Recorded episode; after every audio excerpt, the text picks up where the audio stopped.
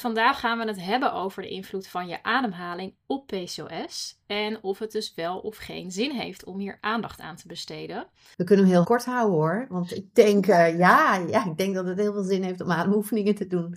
Maar dat zullen we aan het eind van dit half uur misschien nog een keer concluderen. Precies, en dan hopen we dat de kijkers of de luisteraars dat ook gaan concluderen.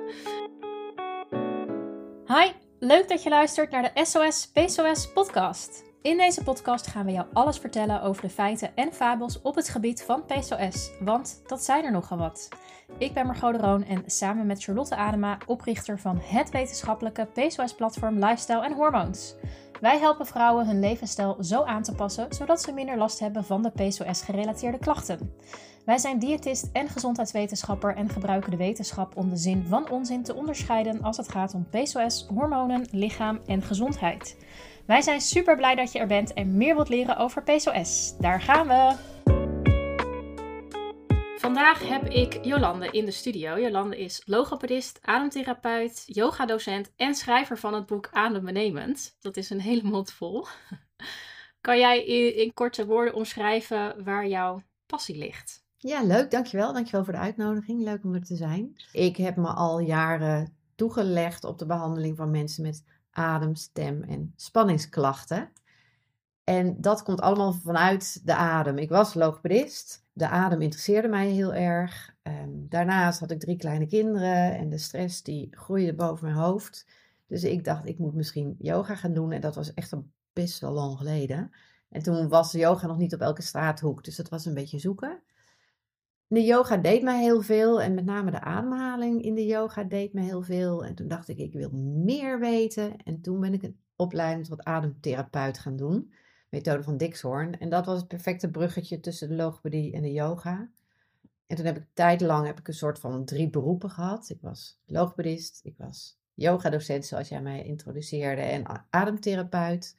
En op een gegeven moment is alles echt helemaal samengevloeid en ja, ben ik nou een soort van adem- en stemtherapeut met alle invloeden van alle cursussen, opleidingen en dingen die ik gelezen en gedaan heb. Die komen daar uh, samen. Ik denk dat dat een hele mooie combinatie is. Want normaliter zie je natuurlijk iemand die zich in één ding heeft gespecialiseerd. Maar jij hebt eigenlijk vanuit verschillende hoeken kennis opgedaan. Um, en van daaruit nu een allround ademtherapeut. Ademstem Ademstemtherapeut, ja. Dus misschien goed om eerst inderdaad stil te staan bij wat doet ademhaling eigenlijk met je? En wat is de relatie tussen bijvoorbeeld ademhaling en spanning en stress? Kun je daar wat meer over vertellen? Nou ja, ik zou daar uh, uren over kunnen vertellen. Kort door de bocht, een van de, de docenten waar ik ook weer een breathwork opleiding heb gedaan, Casper van der Meulen, die noemt ademhaling de afstandsbediening van je zenuwstelsel. En dat vind ik eigenlijk een hele mooie.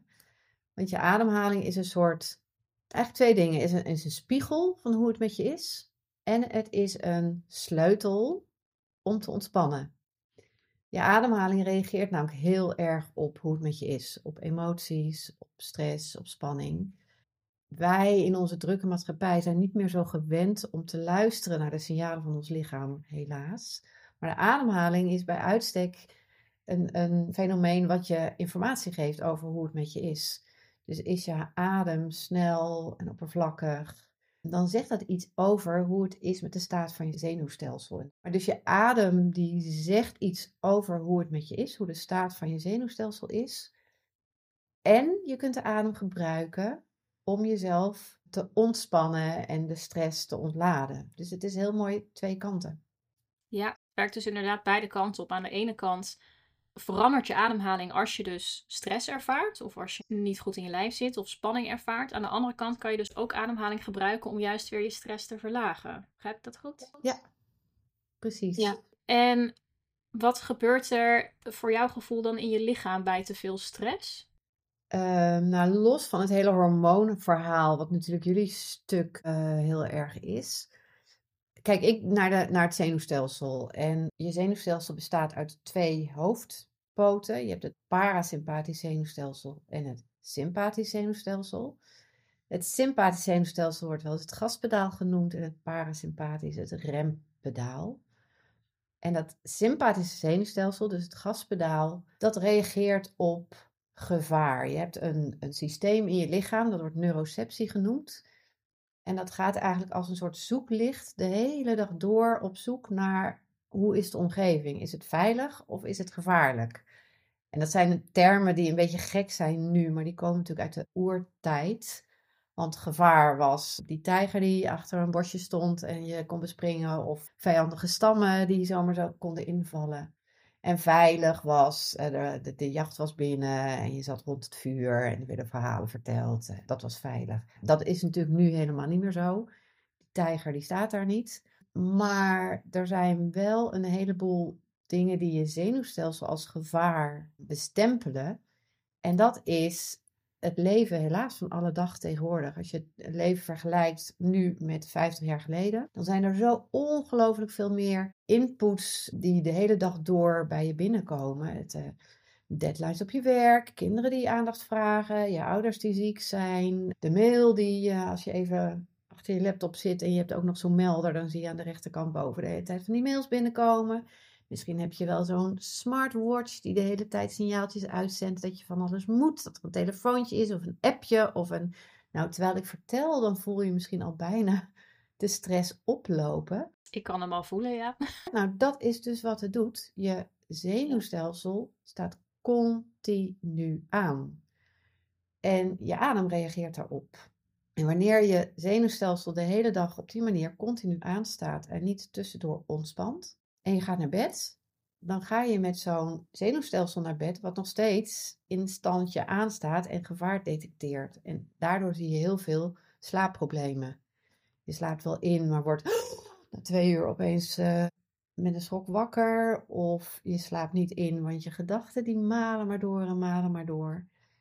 Dus dat zenuwstelsel wat continu gevaar detecteert en de hele tijd maar aanstaat, dat heeft weer zijn weerslag op je ademhaling. En je ademhaling wordt hoog en gejaagd. Sommige mensen hebben acute hyperventilatieaanvallen. En die zijn wel bekend, maar nog veel gevaarlijker is eigenlijk de chronische hyperventilatie of dysfunctioneel ademen. Waarbij je eigenlijk de hele dag door verkeerd ademt, waardoor je allerlei klachten kan krijgen. Mensen kennen wel de tintelende vingers en duizelig en uh, een beetje van die wegtrekkers. Maar er zijn veel meer gezondheidsproblemen die kunnen komen door een dysfunctionele manier van ademen. Die dus komt door een te hoge spanning gedurende de dag. En dan is daarnaast nog het hele hormoonverhaal. Ja, ik denk dat het daar goed is om ook inderdaad even op in te gaan. Dat is natuurlijk de relatie die ligt tussen bijvoorbeeld stress en PCOS. En die is onder andere te wijten aan het hormoon cortisol. Dat noemen we dan ook wel stresshormoon. Wordt in je bijnieren geproduceerd. Je bijnieren zijn super klein, zo klein als een sinaasappelpartje.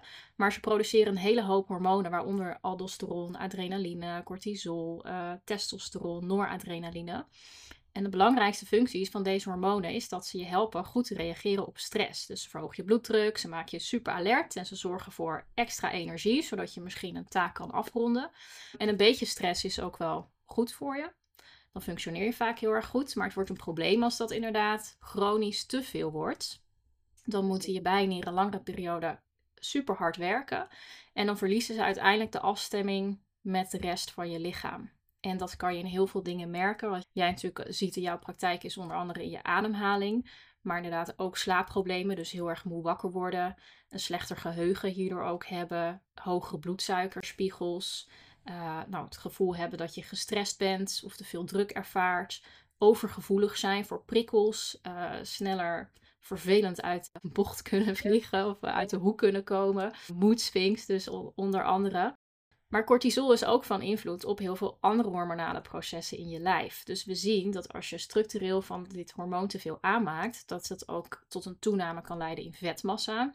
Ook het uitblijven van de menstruatie, verhoogde bloeddruk, wat ik al eerder zei, chronische vermoeidheid, het gevoel hebben dat je heel slap bent, dus minder spierkracht, minder energie. En het zal je ook vatbaarder maken voor virusinfecties. En waar ook heel veel onderzoek naar is gedaan, is wat als je stress hebt terwijl je zwanger bent, dan zien we ook dat dit een nadelig effect heeft voor de rest van het leven op jouw kind. Dus ook stress tijdens zwangerschap heeft hele grote consequenties. Dat zou mij eigenlijk ook al wel stress geven. Dan ben je zwanger en dan denk je, oh, dan ga ik ook nog mijn kind. Uh... Ja, dan krijg je daar weer stress van. Van, oh, dan krijg ik dat misschien. Ja, dus ja, en, en stress is inderdaad wel iets wat. Ja, ik durf, ik, ik durf geen aantallen te noemen. Ik weet niet of jij aantallen durft te noemen van vrouwen in Nederland die wellicht te veel stress ervaren, spanningsklachten hebben. Kijk, in periodes denk ik dat iedereen in zijn leven dat wel um, ervaart.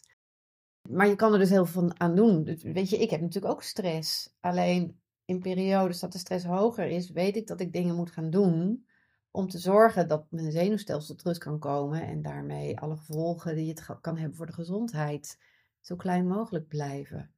Maar stress, ja, daar, daar kunnen we eigenlijk natuurlijk niet zoveel aan doen. Stress is er. Uh, is het nu even rustig, dan kan het morgen opeens anders zijn, want dan komt je kind onder de auto of weet ik veel wat er gebeurt. Realistisch gezien denk ik dat iedereen in zijn leven periodes heeft van te hoge stress en daar ook de gevolgen van ervaart.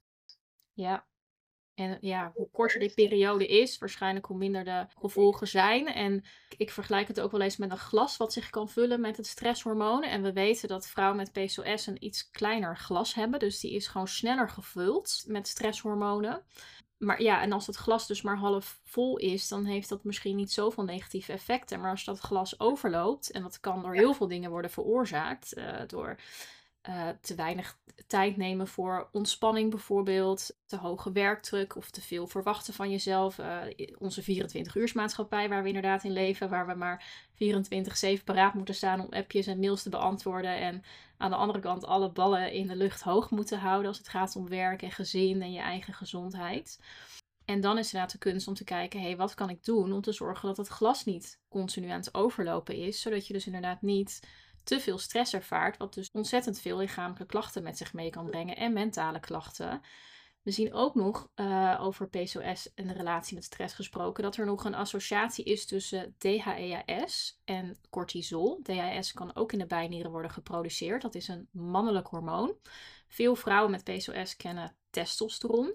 Uh, DHEAS noemen we eigenlijk de brother from another mother van testosteron. Dus we zien dat dat dezelfde klachten kan geven als testosteron. En dat kan ook worden omgezet in testosteron. Dus die associatie laat zien dat er mogelijk verband is tussen meer stress en meer mannelijke hormonen. En dat is dus veel vrouwen met PCOS dat ervaren. Dat, dan hebben we het over overbeharing, dus mannelijke haargroei volgens een mannelijk patroon. Of juist haaruitval. Dan krijg je dus haaruitval bij je inhammen of achterop het hoofd. En acne zien we dan ook vaak terugkomen. En mannelijke hormonen zijn ook weer geassocieerd met uh, het luteiniserend hormoon. Dat is het hormoon wat ervoor zorgt dat je een ovulatie hebt. En zien we dat dat dus uit balans is, kan dat er dus toe leiden dat je niet ovuleert. En dus of niet menstrueert of meer moeite hebt met zwanger raken. Dus zo zie je dat stress echt op heel veel fronten invloed heeft bij iedereen. Maar ik denk nog meer effect bij vrouwen met PCOS. Voor mij ook allemaal nieuw dit. Echt interessant. Wauw, jeetje. Ja, ja, dan is inderdaad de vraag, ja, wanneer, wanneer heb je te veel stress? Uh, hoe, herken je dat nou bij jezelf? Wanneer moet je nou aan de bel trekken bij stress? Ja, ja. Nou, ik vind uh, eerst even dat, dat beeld wat jij schetst van het glas, vind ik heel mooi. En dat uh, vrouwen in jullie doelgroep dus een kleiner glas hebben, dat vind ik een heel, heel mooi doel. En dat eigenlijk meteen een antwoord op je vraag, dat je dus eigenlijk niet zo goed kunt aangeven wanneer er te veel stress is ik heb een aantal stokpaardjes. En een van mijn stokpaardjes is dat we dus inderdaad het gevoel met ons lijf verloren zijn. Ook onder invloed van de druk van uh, de gejaagde maatschappij. Je lichaam geeft continu signalen af dat er iets niet goed gaat. En in het begin zijn dat hele kleine signalen. Maar als jij niet reageert op wat ik noem het fluisteren van je lichaam, dan moet op een gegeven moment dat lichaam steeds harder gaan schreeuwen van hallo, hallo, het gaat niet goed. Tot je op een gegeven moment uitvalt met of je wordt ziek of je krijgt een burn-out of nou ja, goed, alle, hè, wat we allemaal weten, hoe je, manieren hoe je kan uitvallen. Maar hoe beter jij kunt luisteren naar de signalen die je lichaam geeft en daar dus ook gehoor aan geeft, hoe langer je stress en spanning ook kunt verdragen. Mijn andere stokpaardje is, ik vind dat iedereen eigenlijk elk uur vijf minuten zou moeten ontspannen. Er komt een heel riedeltje aan, achteraan. Vijf minuten per uur, een uur per dag, een dag per week, een week per maand en een maand per jaar. Zou je moeten ontspannen.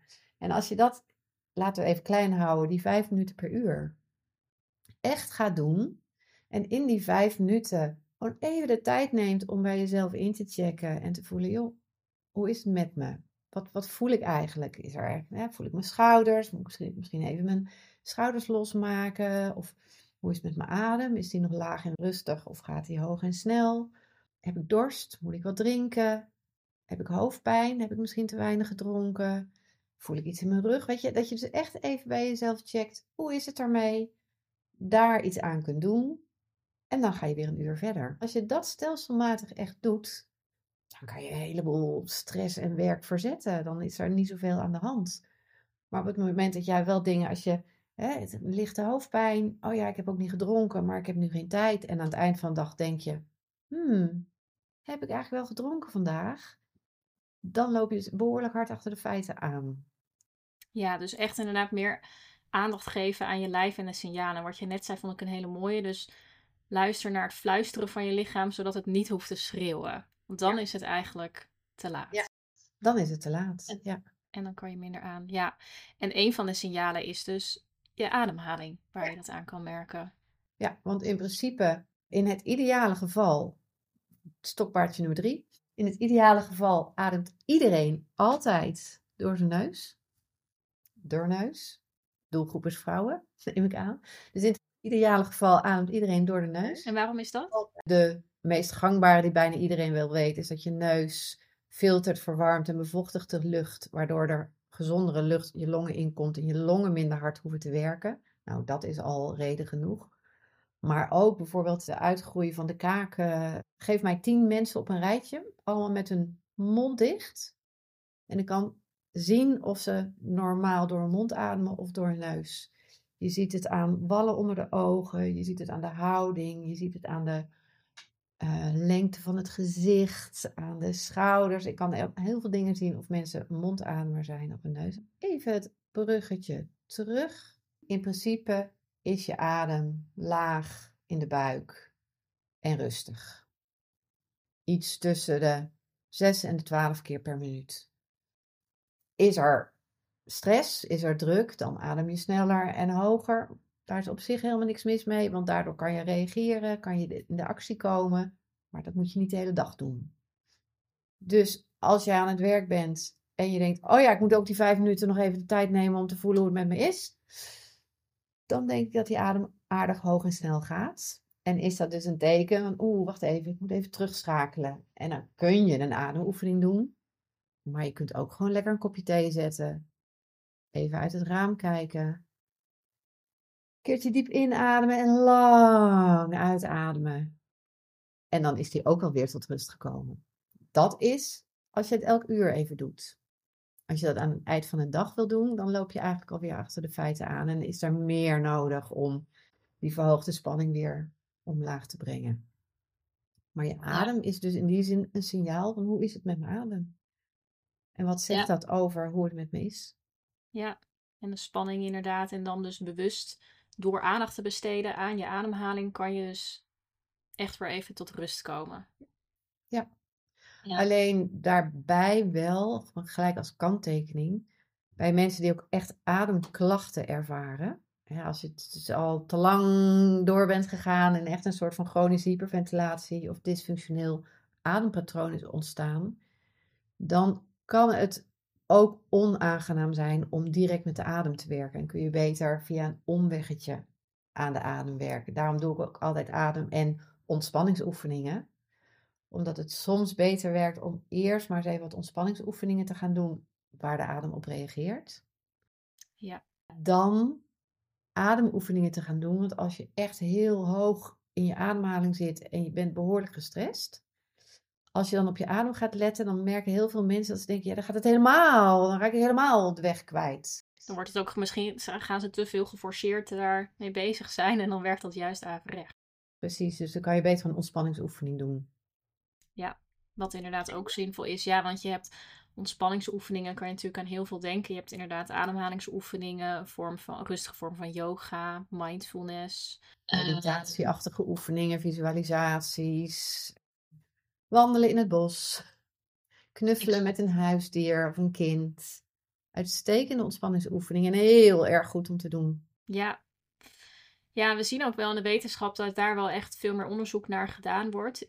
Ik denk een paar jaar terug of misschien verder terug had het misschien nog een beetje het stigma van zweverigheid. Maar we zien echt wel onderzoeken die laten zien dat als je regelmatig yoga beoefent of mindfulness of ademhaling, dat dat ook bij vrouwen met PCOS effect kan hebben. We zien dat die mannelijke hormonen verlagen, onder andere de testosteron en DHEA.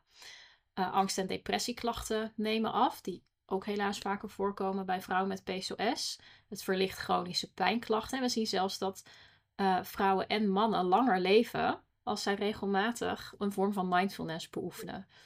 En dan waarschijnlijk heeft dat allemaal te maken met dat het inderdaad je stress verlaagt. En daardoor je dus een positiever effect hebt op uh, je bloeddruk, op je bloedsuikerspiegel en je immuunsysteem. En daardoor dus waarschijnlijk ook langer leeft. Dat je op die manier inderdaad door het gejaagde, stressvolle leven maar vol te houden. En te denken, ik heb geen tijd om te ontspannen. Want dat is een luxe om te ontspannen. -uh. Ontspannen is absoluut geen luxe. Het is noodzakelijk om dat zenuwstelsel tot rust te brengen, om hormoonbalans te herstellen, de hartslag en je bloeddruk omlaag te brengen. En dan leef je langer. Exact, ja. Dus ontspannen is een must. Ja, levensbehoefte, ja, zeker. En idealiter wat je zei, vijf minuten per dag. Per uur? Uh, vijf minuten per uur, een uur per dag. een dag per week, een week per maand en een maand per jaar. Nou, ik ben benieuwd hoeveel luisteraars die luisteren dat, uh, dat halen. Waarschijnlijk weinig. Maar als je iemand zou aanraden om te starten, iemand die nu denkt, nou, ik kan inderdaad wel meer ontspanning gebruiken en er meer aandacht aan besteden. Waarschijnlijk zal iemand dan stress ervaren als hij denkt, oeh, dan moet ik dus dat, nu dit riedeltje zo, uh, moet ik dus vijf minuten per uur, een uur per dag. Waar kan je aan denken om mee te beginnen? Eigenlijk zou ik zou willen adviseren, begin met die vijf minuten per uur. Wil dan niet meteen iets doen in die vijf minuten, want juist het eigenlijk wil ik ook iedereen, misschien is dat laatste uh, stokpaardje nummer vier en voor nu uh, de laatste. We moeten juist minder in het doen, we moeten meer zijn. Dus op het moment dat jij denkt, ah, er is veel stress, dus ik moet iets doen om die stress kwijt te raken, dat is eigenlijk al een signaal dat het is, nee, je moet niet iets doen, je moet juist even iets laten. Dus als je wil beginnen, als je denkt, er is te veel stress en ik heb meer ontspanning nodig en je wil daarmee beginnen, zou ik zeggen, begin met die vijf minuten per uur, maar doe daarin niks. Of desnoods op de wc op je werk even naar, naar, de deur staren in plaats van op je telefoon op de wc. Kijken hoe de, de, de wind door de takken speelt, of, of er al blaadjes aan de bomen zitten. Of, eh, en is er een huisdier in de buurt, neem vooral huisdier op schoot of een kind. Noemen ze co-regulatie, dat de twee systemen, het zenuwstelsel van de een, dat rustig is, en het hyperactieve zenuwstelsel van de ander, het rustige zenuwstelsel van een dier of een kind of een relaxte partner maakt dat jouw systeem ook tot rust komt. Dat moet toch haalbaar zijn, zou je denken. Even een knuffel halen of een kop thee. Of uh, het raam openzetten, een keer diep inademen en lang uitademen. Dat is ook al echt heel goed. Ja, dus je kan eigenlijk klein beginnen. En juist door even niets te doen, om te zorgen dat je lijf wat meer tot rust brengt en meer de signalen van je lijf kan oppikken. En misschien dat je daardoor ook meer naar de rest van je lijf gaat luisteren en meer voor jezelf gaat zorgen. Omdat je dus even bewust die tijd gaat nemen van hoe gaat het eigenlijk met me fysiek gezien, mentaal gezien. Dan begin je dat op te merken en wil je waarschijnlijk meer aandacht besteden aan je lijf. Ja, nou, dat heb je bijvoorbeeld ook bij als je dat inchecken regelmatig doet en de signalen gaat herkennen dan heb je onder stress hebben mensen ook meer de neiging om te snoepen en te snaaien. En, ehm, en dat doe je dan. Maar als je echt gaat luisteren naar je lichaam en je lichaam geeft aan, je denkt, ah, ik heb een hand drop nodig. Dat je misschien ook gaat denken van, waarom heb ik nou drop nodig? Is het nou echt de smaak van het dropje wat ik nodig heb? Of geeft het me ontspanning? Of geeft het me een suikerpiek? Of, en waarom heb ik die dan nodig? En kan ik iets anders doen in plaats van mijn hand in de snoepzak slaan of uh, iets anders doen, hè, sigaret nemen. Waarom wil ik een sigaret?